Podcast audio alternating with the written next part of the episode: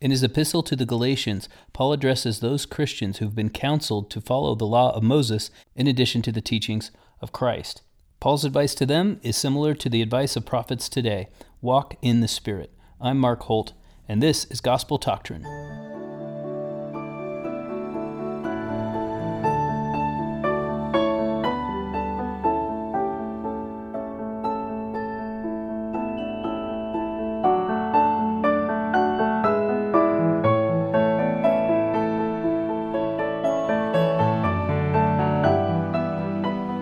Gospel Doctrine. This week's lesson number 38 Galatians Walk in the Spirit. This is the podcast where we discuss the lessons from the Come Follow Me curriculum in the Church of Jesus Christ of Latter day Saints. As always, should you care to email the program, send me a message at gt at gospeldoctrine.com. This week's question. Uh, actually, I got in person. The question is, whatever happened to Peter? We hear a lot about Paul, and the book of Acts is, is dedicated after about halfway through, is dedicated almost entirely to Paul's, the events of Paul's life, and all the epistles, almost not all the epistles, but all the ones we've covered so far, and by far the most of the epistles are written by Paul. So, what happened to Peter? How come he's not mentioned more in the New Testament? It's a very good question, and uh, the answer is I don't know. And that's simply because uh, there's not a whole lot of information about Peter. What we do know is in Acts chapter 12, uh, Peter is freed miraculously from prison. And after he's freed, he goes to the home of John Mark. Uh, we have this account throughout that chapter of Acts 12. Peter was going to be put to death. This is Herod Agrippa I, who had uh, a, he had it in for Peter because Peter was preaching against the way that he was wielding his power, and he'd already put, as we as we have related in that chapter, he'd already put James to death by the sword. And so, therefore, uh, Peter was, and we don't know whether that was James, the first counselor with Peter, or whether it was James, the brother of Jesus. There was more than one James. But we do know that uh, he'd already shown his willingness to kill followers of Christ.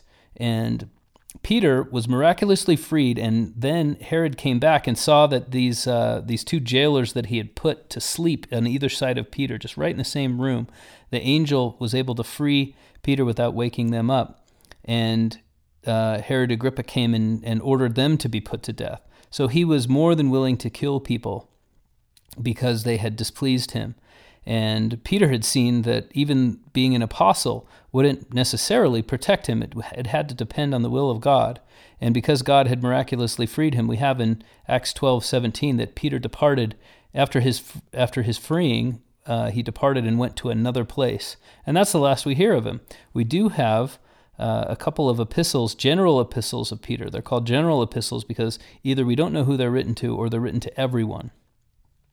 And those come later in the New Testament. We will study them, and they're very enlightening and they're short. So that's all we have of Peter, um, except for a legend that says eventually at the end of his life, he's brought, uh, and this is a few years after the death of Paul. Peter is brought to Jerusalem before Caesar, condemned to death, and then crucified upside down the the Basilica of St. Peter today is is actually built atop the legendary site where Peter's bones were originally buried. So whether that's true or not, it such decisions about places in the ancient world are generally made around sites that were identified by St. Helena, who was the mother of Constantine, the first Christian Roman emperor. And so, whatever information she had in the fourth century AD is what we have today. It's it's all based on legend. So that's that's what happened to Peter.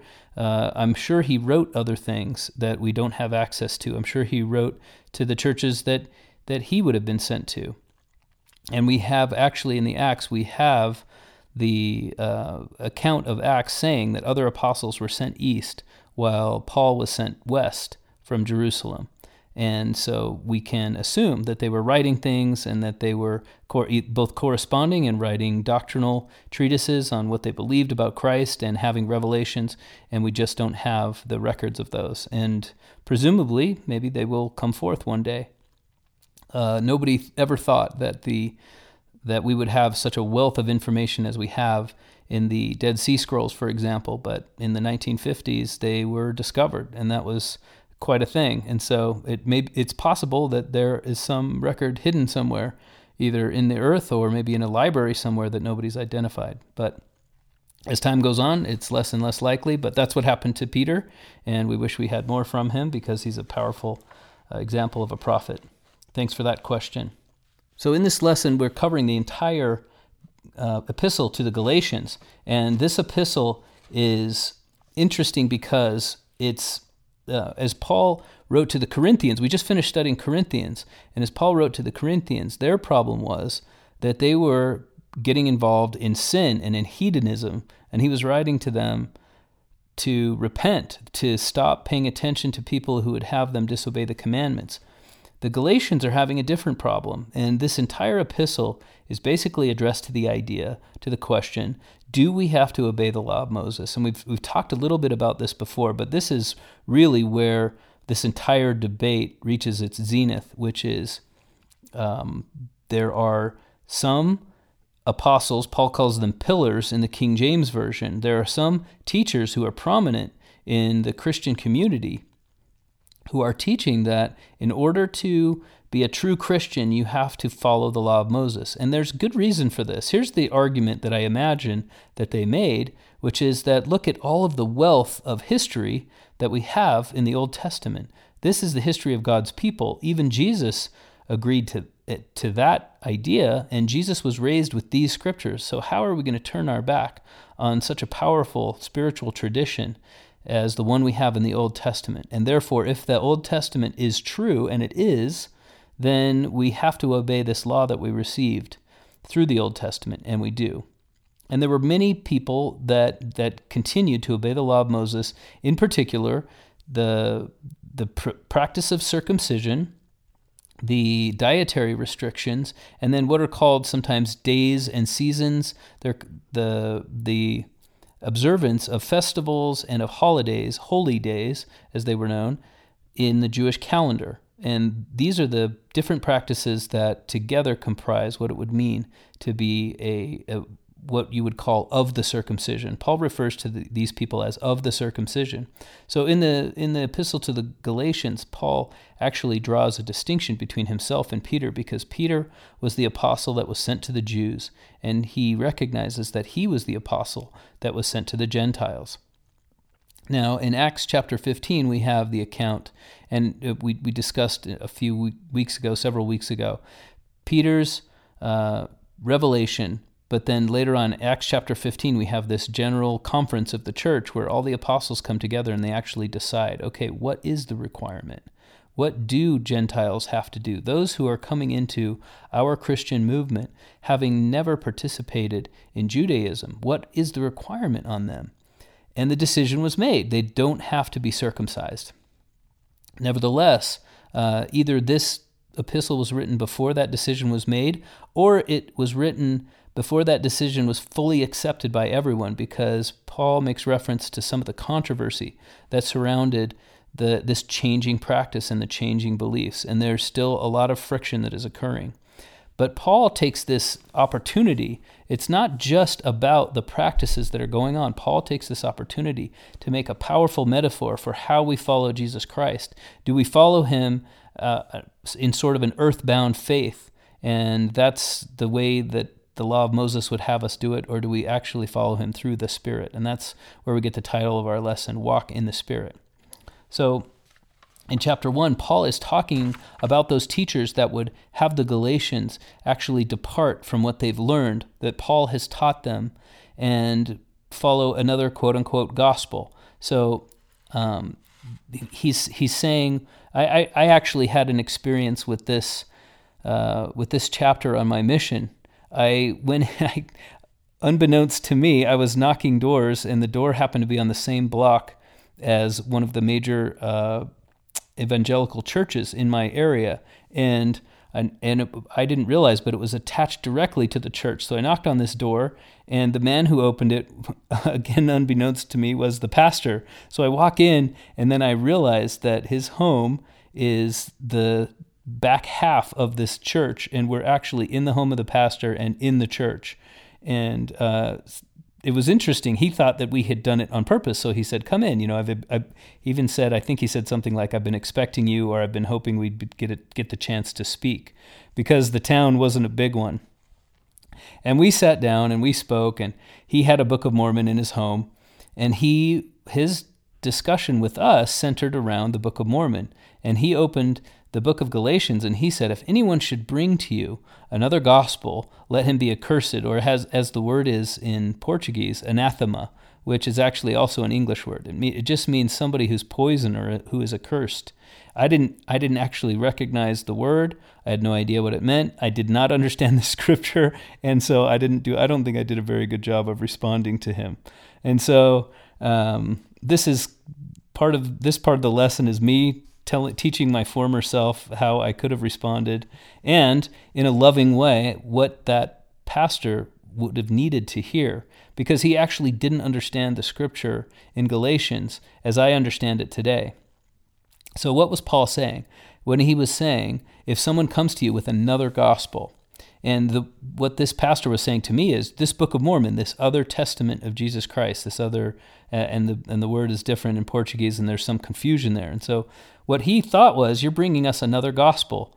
And in one sense, that's true because we have the gospel of Matthew, Mark, Luke, and John, and now we have the gospel of, you know, you could call it the, a lot of people outside the church call it the gospel of Joseph Smith or maybe the gospel of Nephi, whatever you call it, but it's it's another gospel in that sense. But that is why the gospels are not actually gospels. What they are is the gospel according to Matthew, the gospel according to Mark. They are not different gospels, they are all preachings about the same gospel. And in that sense, the Book of Mormon is not another gospel, it is another way to be exposed to the gospel, or you might say the gospel according to Mormon, or the gospel according to the translation made by Joseph Smith from ancient records. And in that sense, it's not another gospel. So, what is a gospel? Uh, I've, I've covered this word, I've, I've taken it apart in a couple of occasions, but I'm not sure I've done it in the New Testament curriculum this year. I did it uh, when we studied Isaiah, and I, I know I did it a, at least a couple of times when we studied the Old Testament. So in Greek, a gospel, the word for gospel is is pronounced euangelion, and eu eu simply means good and you you have this uh, this root showing up in various places in English. Euphonic, euphoria. These are good feelings or good sounds. And euangelion means a good and then a message or a messenger. An angelos is a message messenger, and angelion is a message. So simply, this means good news, and we've translated this into English through a process of what is called loan translation, where a word is translated instead of borrowed, it's actually its different parts are translated. So good is translated in Old English as God, and then spiel was a story or news. So God's spiel became gospel. And this means it has the exact same meaning as euangelion. Now, euangelion is uh, itself a translation of the idea from the Old Testament that somebody is bringing good tidings. And in the Old Testament, the, the word is actually for the messenger and not the message. The word is mibasher in, in Hebrew. And if somebody brings good tidings, in, if somebody is a mibasher, is that this kind of messenger? It's the kind of messenger that's referred to in Isaiah when he says, How beautiful upon the mountains are the feet of him who bringeth good tidings. The, the good tidings that the hearers of Isaiah would have thought of is somebody is bringing the tidings of a battle. How did a battle go? Good tidings were generally about a king. It was about a war that the king was in. This is so interesting to understand because the gospel is generally uh, for for Hebrew listeners, for Hebrew readers, for studiers and uh, students of the Old Testament and the Hebrew Scriptures. They would have understood that the gospel itself was news about a king, was news about a royal battle. And in that context, it's so interesting to understand when Paul says, if somebody brings you another gospel, what he's saying is, if somebody tries to approach you with, with words about God that don't have to do with his war with evil, then you can know that person can be accursed. And so Paul, what Paul was referring specifically to, those Christian, quote unquote, t- Christian teachers who were coming to the Galatians and saying, You need to follow the law of Moses. They were bringing different news. They were saying, Our king has not actually triumphed over the need for this law. And that is why it was a different gospel. Not because it occurred in a different place, not because it was included in a different book of scripture. That would be silly, because at the time of Paul writing this letter, the New Testament itself did not exist most of what we have in the Gospels as uh, today, as of this writing of the epistle to the Galatians, had, did not yet exist, had not been written. So the Gospels themselves were not written when Paul said, If someone comes to you with another gospel, let him be accursed. So he could not, absolutely could not have been referring to adding to the New Testament. It would, be, it would have been absolutely impossible. There is no way that that's what Paul meant. Now, this occurs, this question comes up again in Revelations when John says, if anyone adds to the revelations that are written here, let him be accursed, similarly accursed, right? And the the answer to that question is he was referring only to his own writings, and he, there's no way he could have been referring to the New Testament. It did not exist. It was compiled later. In fact, the word Bible, in case you're unaware, means a collection of books. And so the once that collection exists, only then can it be referred to as one thing. But for the people who lived during that time, it was I ha- oh I'm carrying this scroll for the writings to the Galatians. I'm carrying this scroll for Mark's gospel. I'm carrying this scroll for Peter's general epistles. And most of the time, I'm just memorizing these things because I don't have enough paper. I don't have enough scribe time to have my own copy of every scriptures. And this was very common. They would have memorized these scriptures and they would have considered them all to be inspired writings, whether or not they were quote unquote gospels. So that's what gospel means. That is the word gospel. It's important to understand. And if I had known that, I don't know how that conversation with this pastor on my mission would have gone. But uh, euangelion is a good message. Now, to go a little deeper with this, in the scripture, when Isaiah says, uh, the the how beautiful on the mountains are the feet of those who publish who are publishing peace. The end of that message is who who say unto Zion, Thy God reigneth. And in another scripture in, in Isaiah chapter 40, he says, How blessed are those who bring good tidings, who say unto Zion, Behold your God. So the two pieces of good news from Isaiah are, Behold your God, and thy God reigneth.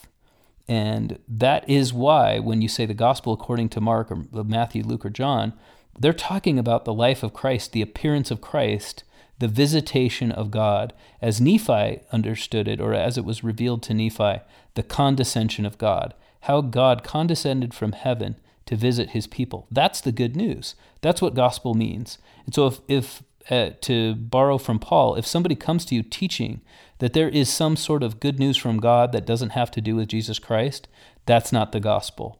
This is what Paul was saying.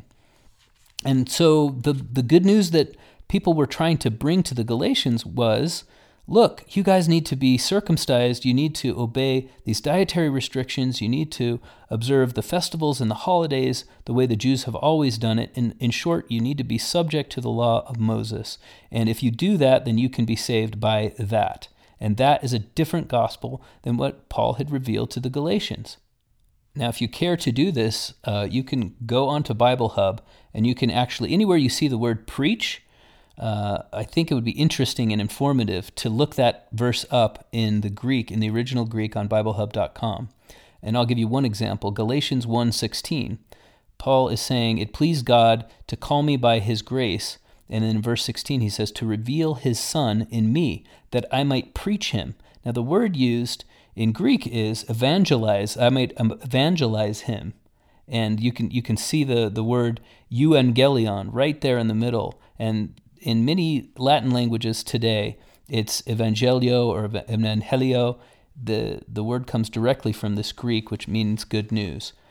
So Paul is saying, actually, I might share the gospel or I might share the good news about him among the heathen.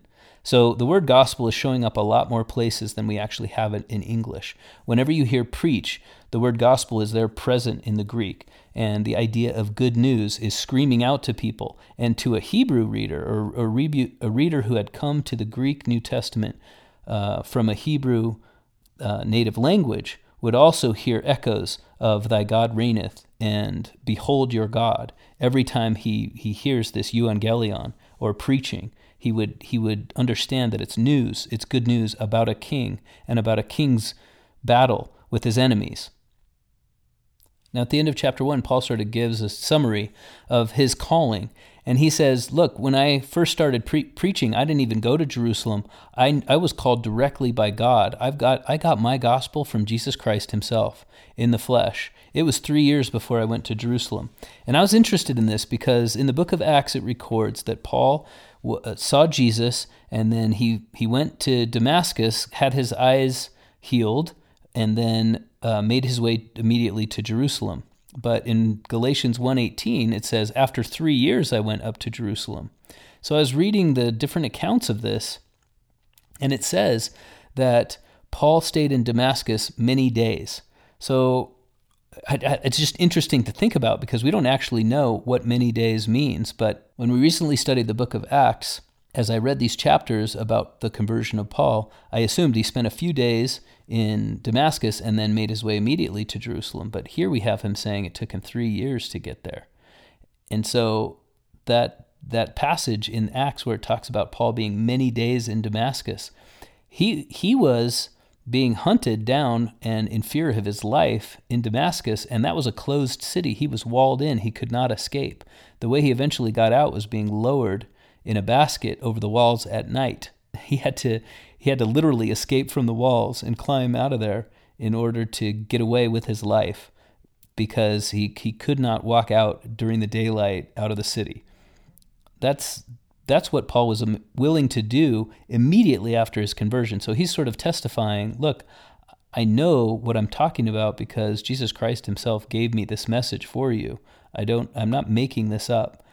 And he does later say, I met with I met with Peter, I met with James and John, and they gave me this calling. They uh, they extended me the hand of fellowship. Some some translations have this as we shook hands on the deal, but uh, it seems obvious that Peter, James, and John extended their hands and touched Paul in some way. And so, from a Latter Day Saint perspective, we can wonder: was this the the first presidency actually laying the laying giving him the laying on of hands and calling him as an apostle and setting him apart for this mission unto the Gentiles. In any case, we know that he did have this mission unto the Gentiles. And then he spent he he describes himself now into chapter 2 as spending another 14 years away from home, traveling all over Greece and the and what would be known today as Turkey. And that's where Galatia is, is right in the center of uh, modern day Turkey and being willing to journey all over the place and spread this gospel uh, because the Gentiles were sort of, it was as if Paul had been prepared to talk to them. In fact, Paul describes himself as being called of God from before the time he was born for this mission, set apart for this mission even before he was born because uh, he spoke Greek, he was a Roman citizen, he was familiar with the Hebrew Gospels, but he was also familiar with Greek culture. He was the perfect missionary. And as we see 2,000 years later, we see how powerful he was. He transformed the entire ancient Near East.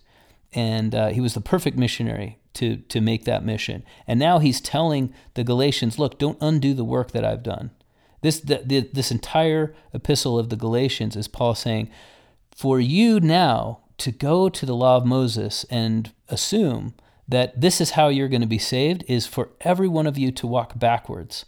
Now, at the end at the end of the epistle, Paul says, "Now you don't have to. For those of you who are already obeying circumcision, you know, may you be blessed in that. But if you assume that you need it, if you assume that the law of Moses is how you are saved, then you are setting the grace of Christ aside. You are making the crucifixion of Christ to no effect, and this is very dangerous for you."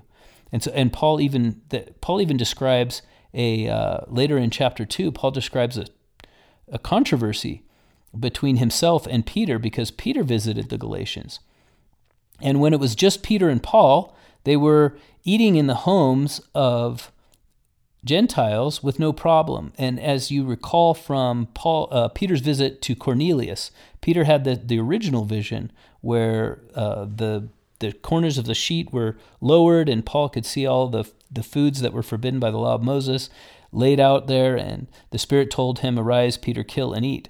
And then later he was given to know that that meant he could go into the home of Cornelius and eat in the home of a Gentile. But otherwise, that was forbidden to Jews, or at least by custom forbidden to Jews.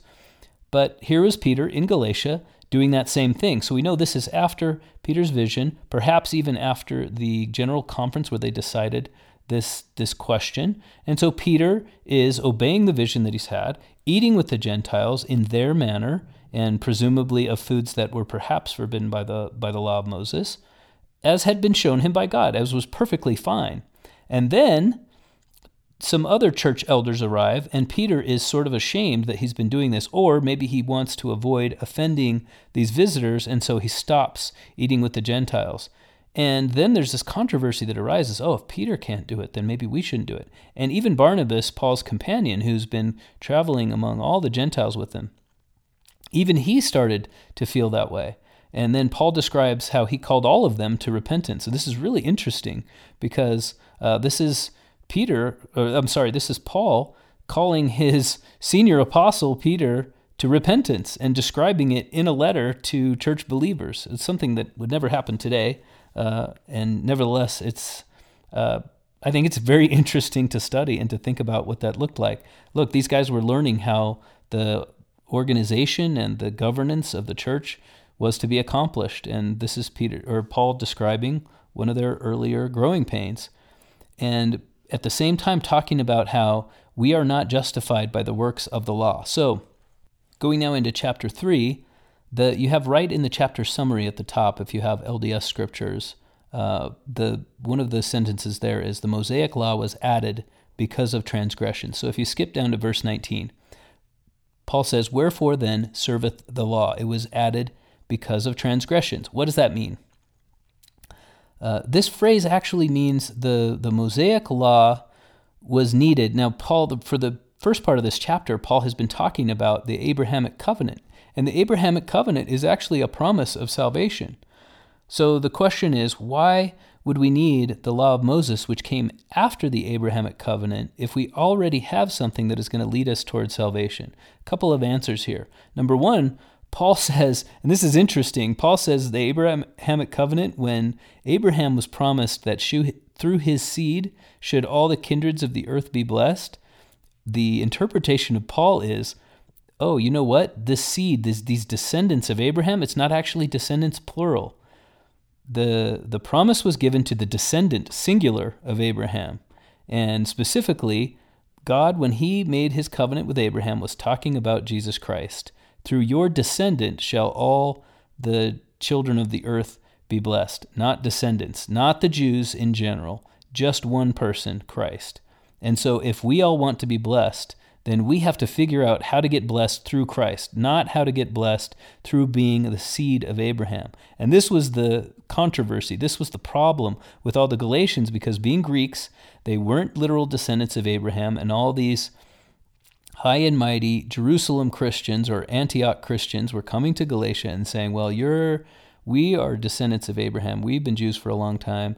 You're not descendants of Abraham, but you know, you can get as close as you can by following the law of Moses. I guess it'll be all right for you.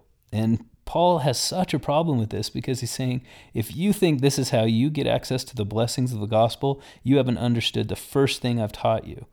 Jesus Christ is the only way to get access to those blessings. So, what was the point of the law of Moses? If the promise comes through Abraham and the promise of Abraham is his descendant Jesus Christ, then what was the point of the law? So, and that's what chapter, or I'm sorry, that's what uh, verse 19 is the answer to.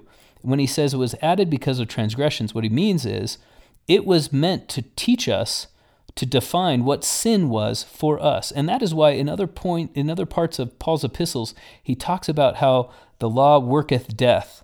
And what that means is as soon as we become aware where our sins are, then we all of a sudden are taught about our separation from God. And that's what it means to work death. All of a sudden we have this understanding of how far we are, how, what to what extent we are spiritually dead exactly the distance that separates us from returning to our Heavenly Father. And that is why Paul says over and over again in his epistles, the law worketh death. So the, the law shows us exactly how much work we have to do and tries to prevent us from making things worse, but doesn't actually do any work in bringing us closer to God. In fact, nobody is even capable of keeping all of the Mosaic law, as we've seen over and over again repeated throughout the history of the Hebrews, and therefore the law worketh death in two ways one by showing us how far separated we are from God, and in another way by actually giving us requirements that it's impossible for us to keep. And Paul is saying, why would you put yourself under this heavy burden that includes all of these commandments that have now been superseded by a revelation from God Himself, and which worketh death in the first place? And when we already have a better way. And by already, he is speaking about Jesus Christ. We already have the gospel, we already have the crucifixion of Jesus Christ, but he's also talking about Abraham because he's saying we before Moses ever came along, we already had this promise of Abraham. And Abraham got a covenant. Now, when you have a covenant, you don't get to add or detract. Once the contract is sealed, you don't get to add something by bringing in a third party to that contract later on. And Moses was just such a third party and he was added to this contract of Abraham, but the, the covenant of Moses, the law of Moses, can't actually affect the Abrahamic covenant. The Abrahamic covenant is still in effect all these centuries later, and it was always going to lead the people of Abraham inexorably to Jesus Christ. Whether or not Moses revealed his laws, the covenant of Abraham was enough to save us, and the covenant of Abraham didn't work through literal descendancy. It didn't mean that only the earthly descendants of Abraham could be saved and could receive the blessings of the covenant. What he's saying is, through thy seed, through thy descendant, God saying unto Abraham, through thy descendant shall all the kindreds of the earth be blessed. So, this is a new understanding for a lot of people who have been told and have, have had it beaten into them almost that Abraham is the means for their salvation only if they're his literal descendants, and they get access to that only through the law of Moses. Paul is opening their minds to a new way of understanding that. And that sort of leads us into chapter 4, which is this wonderful metaphor. I call it the allegory of Isaac, because he starts out talking about how the heir of a kingdom does not, does not start as a child being treated like a king even though he's the heir, even though one day he's going to grow up and inherit everything, when he's a child, he's not the king yet. He has to be trained, he has to be taught, and so he's treated like a servant, even by the other servants. And, and, and Paul makes this obvious correlation to us. Though we are the heirs of God, we had to be treated by servants like servants under the law of Moses. But at one point, God, in verse 4, he says, When the fullness of time was come, God sent forth his Son, made of a woman, made under the law, to redeem them that were under the law, that we might receive the adoption of sons. And because ye are sons, God hath sent forth the Spirit of his Son into your hearts, crying, Abba, Father. In other words, when, when Jesus Christ sent the Holy Ghost to the earth, we had this feeling within us which taught us all that God was our Father. And once we knew that, we became the sons of God Himself. We became the heirs of this covenant of Abraham. Now, John, later on, the Apostle John, John the Revelator, picked up on this idea. And if you remember, we, we discussed this when we talked about John chapter 1.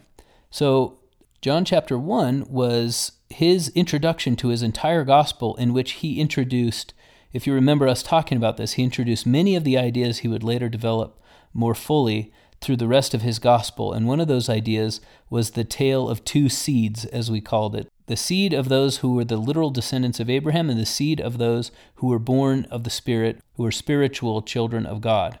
And this is now we're in John chapter 1, talking about the Word. The Word, the Logos, is this Greek idea that of the human facing aspect of God, the, the, that part of God which is capable of being understood and interact with, uh, understood by and interact with men. That is the logos. Just to put it briefly, there are whole books that have been written on what logos means, but it's more than just the word. But God, but John is saying that this this huge aspect of God, or a big part of God, was made flesh and lived among us in this in the person of Jesus. And then, as many as received him, now we're in John one verse twelve. As many as received him, to them gave he power to become the sons of God, even to them that believe on his name Now, this is what Paul taught, and Paul wrote the Galatians long before the Gospel of John was written. And so we can assume that John is, is expanding on this idea of Paul's that Jesus Christ is the one who gives us the power to be born sons of God by believing. So in verse 13, he continues this idea which were born not of blood, nor of the will of the flesh, nor the will of man, but of God. Now, when he says the will of the flesh, what he's talking about is people are born in the natural way. Men and women mate and they have offspring, and this is how people are born. But the sons of God are not born that same way. They're not born of the will of man. They're born in a different way. And what does that look like? And in verse 12, he explains it's those who believe on his name. You're actually born, you're actually given an ascendancy, you're given an entire ancestry that goes all the way back to Abraham, but then even further, and it goes all the way to God when you believe. And Paul has repeatedly talked about this idea when he's talking to all of his uh, the people that he writes his letters to. He's saying, "You're when you believed, you took on an entirely new aspect of existence, and now you want to go backwards. How can it be possible?" And so, one candidate for the the scripture where John originally got this idea is right here in Galatians chapter four, and uh, in verse seven. Paul sort of sums it up. He says, Wherefore thou art no more a servant, but a son, and if a son, then an heir of God through Christ. And he continues here in verse 9 But now, after that ye have known God, or rather are known of God, how turn ye again to the weak and beggarly elements, whereunto ye desire again to be in bondage? Ye observe days and months and times and years, these festivals and holidays that we talked about. So he's saying, why would you go back and, and take upon you this slavery, this bondage that you used to know? And by you, he's talking about people in general, all people who desire to serve God. You are going back into the ways of the Jews, the bondage that the Jews knew, which was the, the law of Moses and the strict requirements not only of what the revelations told them to do, but that the Jews had over the centuries laid on themselves by their overzealousness towards the law itself. And you're gonna you're gonna take upon you not only the revelations of the law of Moses, but the traditions of the law of Moses, and bring yourself into bondage when you've been made free by Christ. Why would you do it? And to illustrate sort of the the nonsensical nature of this decision, in verse 22, Paul begins to talk about this allegory between uh, the two wives of Abraham, Hagar and Sarah. And he says, For it is written that Abraham had two sins, the one by a bondmaid, the other by a free woman. And this is fascinating. This is this is like a talk you would get by a modern scriptorian. I mean, this is right out of a general conference talk because he's he's making this extended metaphor between the people who are literal descendants of Abraham which is uh, which most of the Jews think, oh, we're descendants of Abraham through Isaac. But what Paul is saying is actually the literal descendants of Abraham are those descendants of Abraham who come through Hagar, because Ishmael was born of Hagar by the flesh. In other words, a man and a woman mating, having a child in the way that children are naturally born. How was Isaac born? He wasn't born in that way because Sarah was way beyond the time when she could actually bear children. She was Isaac wasn't the, the child of Sarah, he was the child of the promise of God. He came about in a miraculous birth. And therefore, all of the descendants of Isaac are spiritual descendants of Abraham. And he even calls this an allegory. In verse 24, he says, Which things are an allegory? For these are the two covenants the one from the Mount Sinai, with which gendereth to bondage, which is Agar. For this Agar or Hagar is Mount Sinai in Arabia and answereth to Jerusalem, which now is, and is in bondage with her children. So he says the he's likening Hagar and anyone who wants to follow to anyone who wants to follow the law of Moses or the covenant of Moses um, that was made in Mount Sinai, and which is still continuing the people who live in Jerusalem. And he says Jerusalem, which is above, is free. In other words, the heavenly Jerusalem. These are the children of Sarah. These are the children of Isaac. The, the Jerusalem above is the mother of us all. So in verse 28, he says, We, brethren, as Isaac was, are the children of promise. In other words, we claim our blessings under the covenant of Abraham, not because of the will of the flesh, not because being uh, that we're literal descendants of Abraham, but because we're miraculous descendants of Abraham, that we have been born by him of the Spirit, by the will of God. God has allowed us to claim this ancestry through no merit of our own. The same way that Isaac was able to come out of Sarah through no merit of her own. God did it in a miraculous way. And then in verse 29, but as then, he that was born after the flesh persecuted him that was born after the Spirit, even so it is now. So, in other words, those who are following the old covenant, this fleshly covenant, the covenant of Moses, are persecuting those that are born of the Spirit. Even so, these people that are teaching you that you need to subject yourself to this burden, they're per- they're persecuting you in the way Ishmael did Isaac. And if you remember from the story, uh, Abraham caught, I, caught Ishmael aiming an arrow, or I guess this is a Jewish uh, tradition, but he Isaac Ishmael at some point tried to kill Isaac, and the those followers of this old covenant, the covenant that worketh death, they're trying to kill our faith in Jesus Christ. This is such a powerful metaphor. It's so fun because it rewards all of the scripture study that we've been doing over the last year and a half, and it, it helps us feel like, wow, we understand the scriptures the way that the the students of Paul understood them, and he's using the Old Testament to illustrate the necessity and the benefits of believing in Jesus Christ. And because we've been studying and reading all these things, now we can partake in that. That's that's just I don't know. It was really fun for me. I hope it was fun for you. So that takes us into chapter five, and he st- he starts right off saying, "Stand fast, therefore, in the liberty wherewith Christ hath made us free." and be not entangled again with the yoke of bondage. So, the freedom that comes by, by following Christ and being saved by faith, being made a child of God by believing, is freedom. And being made a child of Abraham by the flesh is bondage.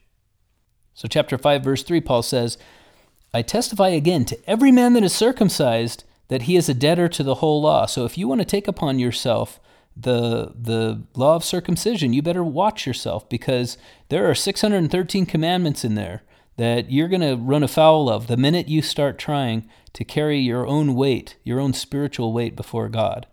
Christ is become of no effect unto you in verse 4. Whosoever of you are justified by the law, ye are fallen from grace. And in verse 11, Paul seems to be addressing the idea that he himself has been teaching that people need to be circumcised. Paul says, If I, I, brethren, if I yet preach circumcision, why do I yet suffer persecution? Then is the offense of the cross ceased. In other words, if I'm teaching circumcision, why would people still be hounding me about it? People, the, the fact that we're still fighting about this it makes it obvious that this stuff is not coming from me. And it would mean that I wouldn't offend anyone by preaching about the cross, that the Jews would have no problem with me teaching about Jesus, period, if I were preaching about circumcision. This is the whole reason why they're angry at us. And then Paul says in verse 12, he says, I would they were even cut off, which trouble you. Now, this is an interesting little side note. Uh, if you look at your footnote in the LDS scriptures, the uh, after uh, in verse 12, cut off, and it says excommunication. But the word here is actually the same word used in John chapter 18, verse 10, when Peter cut off the ear of one of the soldiers that came to arrest him. Or it's the same word that Jesus used in Mark 9:45 when he says, "If your foot causes you to stumble, cut it off." So um, what Peter's actually saying is, if you want to obey circumcision, uh, those people who want to obey circumcision, I wish that they were cut off completely, meaning uh, that all of their private parts were cut off. And what he's saying is that those who are recommending circumcision, there's basically no difference between recommending circumcision and going the rest of the way. You're emasculating yourself. It's just mutilation at this point. And to strengthen that idea, the rest of chapter 5 is Paul talking about how the, the spirit is always going to be an enemy. It's always going to be at odds with the flesh. So the flesh, the lusts of the flesh, or the desires of the flesh, are always going to be to commit the kinds of sins that I'm going to list here. The, they're manifest, they're adultery, fornication, uncleanness, lasciviousness, idolatry, witchcraft, Now we're in verse 19 and 20. Hatred, variance, emulations, wrath, strife, seditions, and heresies, envyings, and murders, drunken, drunkenness, revelings, and such like. So he names all of the things that if you walk in the flesh and if you try to save yourself through your own power, this is this is the kind of efforts that you're going to be involved in. In verse 17, he says, The flesh lusteth against the spirit, and the spirit against the flesh, and these are contrary the one to the other, so that you cannot do the things that you would. In other words, be, just because you've been made free, just because Christ makes you free, that doesn't mean that then you, you have the freedom to go out and commit all kinds of sins that your the flesh would push you towards without any consequence. By the contrary, what it means is that you now have the freedom from those things, that you can enjoy the fruit of the Spirit. And this is a very famous uh, couple of verses here. The fruit of the Spirit is love and joy and peace and long suffering, gentleness, goodness, faith, meekness, and temperance. And then he says these words, which uh, are often misunderstood Against such there is no law. And he doesn't mean there are no commandments that would require you to uh, bring these fruits of the Spirit into your life. What he means is the law of Moses can have no power over you once you once you're living by the Spirit. In fact, once Christ has made you an heir of God, once you've been born of God, and you are now grown up in Christ, in other words, you're no longer this heir who's being being treated as a servant, but now you're fully recognizing that you're a son of God, you've been born to Him, then you have had your fleshly parts, these desires, you've had them crucified, and uh, you've come to life again through Christ. In verse 25, he says, If we live in the Spirit, then let us walk in the Spirit. And kind of rounds it out in chapter 6 when he talks about the, the law of harvest, right? So he the chapter 6 starts just finishing the ideas of chapter 5 that we have to bear, another, bear one another's burdens and love one another. These are all still fruits of the Spirit. And then in verses 7 through 10, he talks about this law of the harvest. Be not deceived. God is not mocked, for whatsoever a man soweth, that shall he also reap.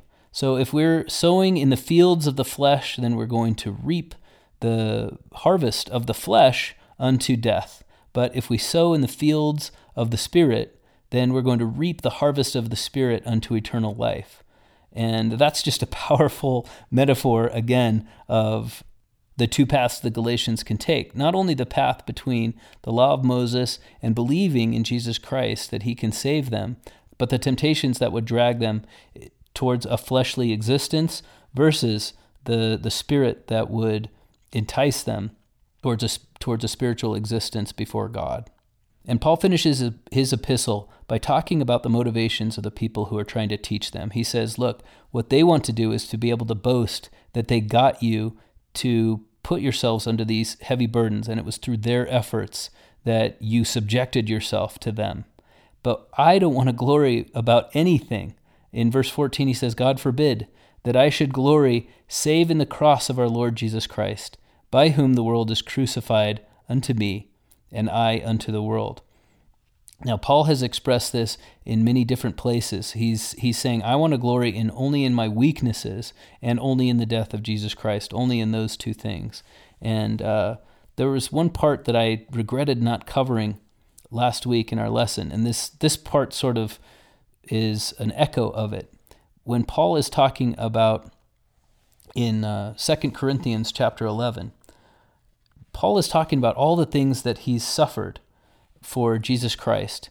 And uh, so 2 Corinthians 11, verse 23, he's talking about these, again, he's talking about false teachers bringing a gospel that does not save through the Spirit to those he has taught. He says, Are they ministers of Christ? I am more, in labors more abundant, in stripes above measure, in prisons more frequent, in deaths oft. Of the Jews, five times I received 40 stripes, save one. Now, this is a reference to in the law of Moses, you could be whipped 40 times, but the Jewish tradition was in case there was a miscounting, it was a grave sin to beat somebody more than 40 times. And so they would always do 39 stripes. And these 39 stripes could be deadly. They often resulted in either death or in disfigurement or in some sort of disabling. And Paul received this this beating five times. Now it's even more remarkable because as a Roman citizen, Paul would have been free to say, "No, I don't. I don't choose to participate in this beating," and he would he could have walked away by his own word. But that would have denied him access to teaching the Jews. And so he was willing to suffer for the Jews. He was willing to put himself under their authority and receive their punishment in order to have access to keep teaching them. In other words, he loved them so much and he loved the gospel so much that he was willing to take what could have been a death sentence, not once, but five times. In verse 25, Paul says, Thrice I was beaten with rods. Once I was stoned. And we talked about this story in the in the book of Acts when Paul was dragged outside the city, stoned, and left for dead. They actually they stoned him so badly that they thought he was dead. And then presumably through miraculous means, he stood up as soon as they left, but it got himself out of there. And uh, I mean, the the question is, did he suffer as much? Did did it hurt as much as being stoned to death would have hurt? We can only presume he he felt every stone that hit him on the body, that hit his skin he felt all of it, and then he was able to survive it. He says, Thrice I suffered shipwreck. A day and a night I have been in the deep. In other words, he's swimming. He spent overnight and then the next day um, swimming in the deep ocean and, and was finally rescued. Three times he suffered shipwreck, and this is before he wrote. Uh, this is before he went to Rome, and where he was shipwrecked again.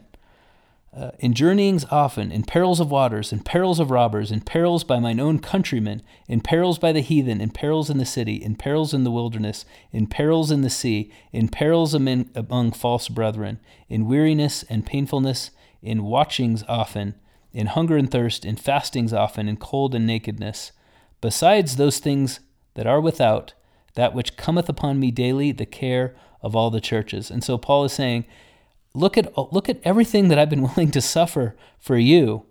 And this takes us back now to the end of Galatians, where Paul says, From henceforth let no man trouble me, for I bear in my body the marks of the Lord Jesus. In other words, my scars show me to be a true follower, a true slave of Jesus Christ. I've been willing to be beaten. Look at everything I've been willing to suffer to teach this gospel.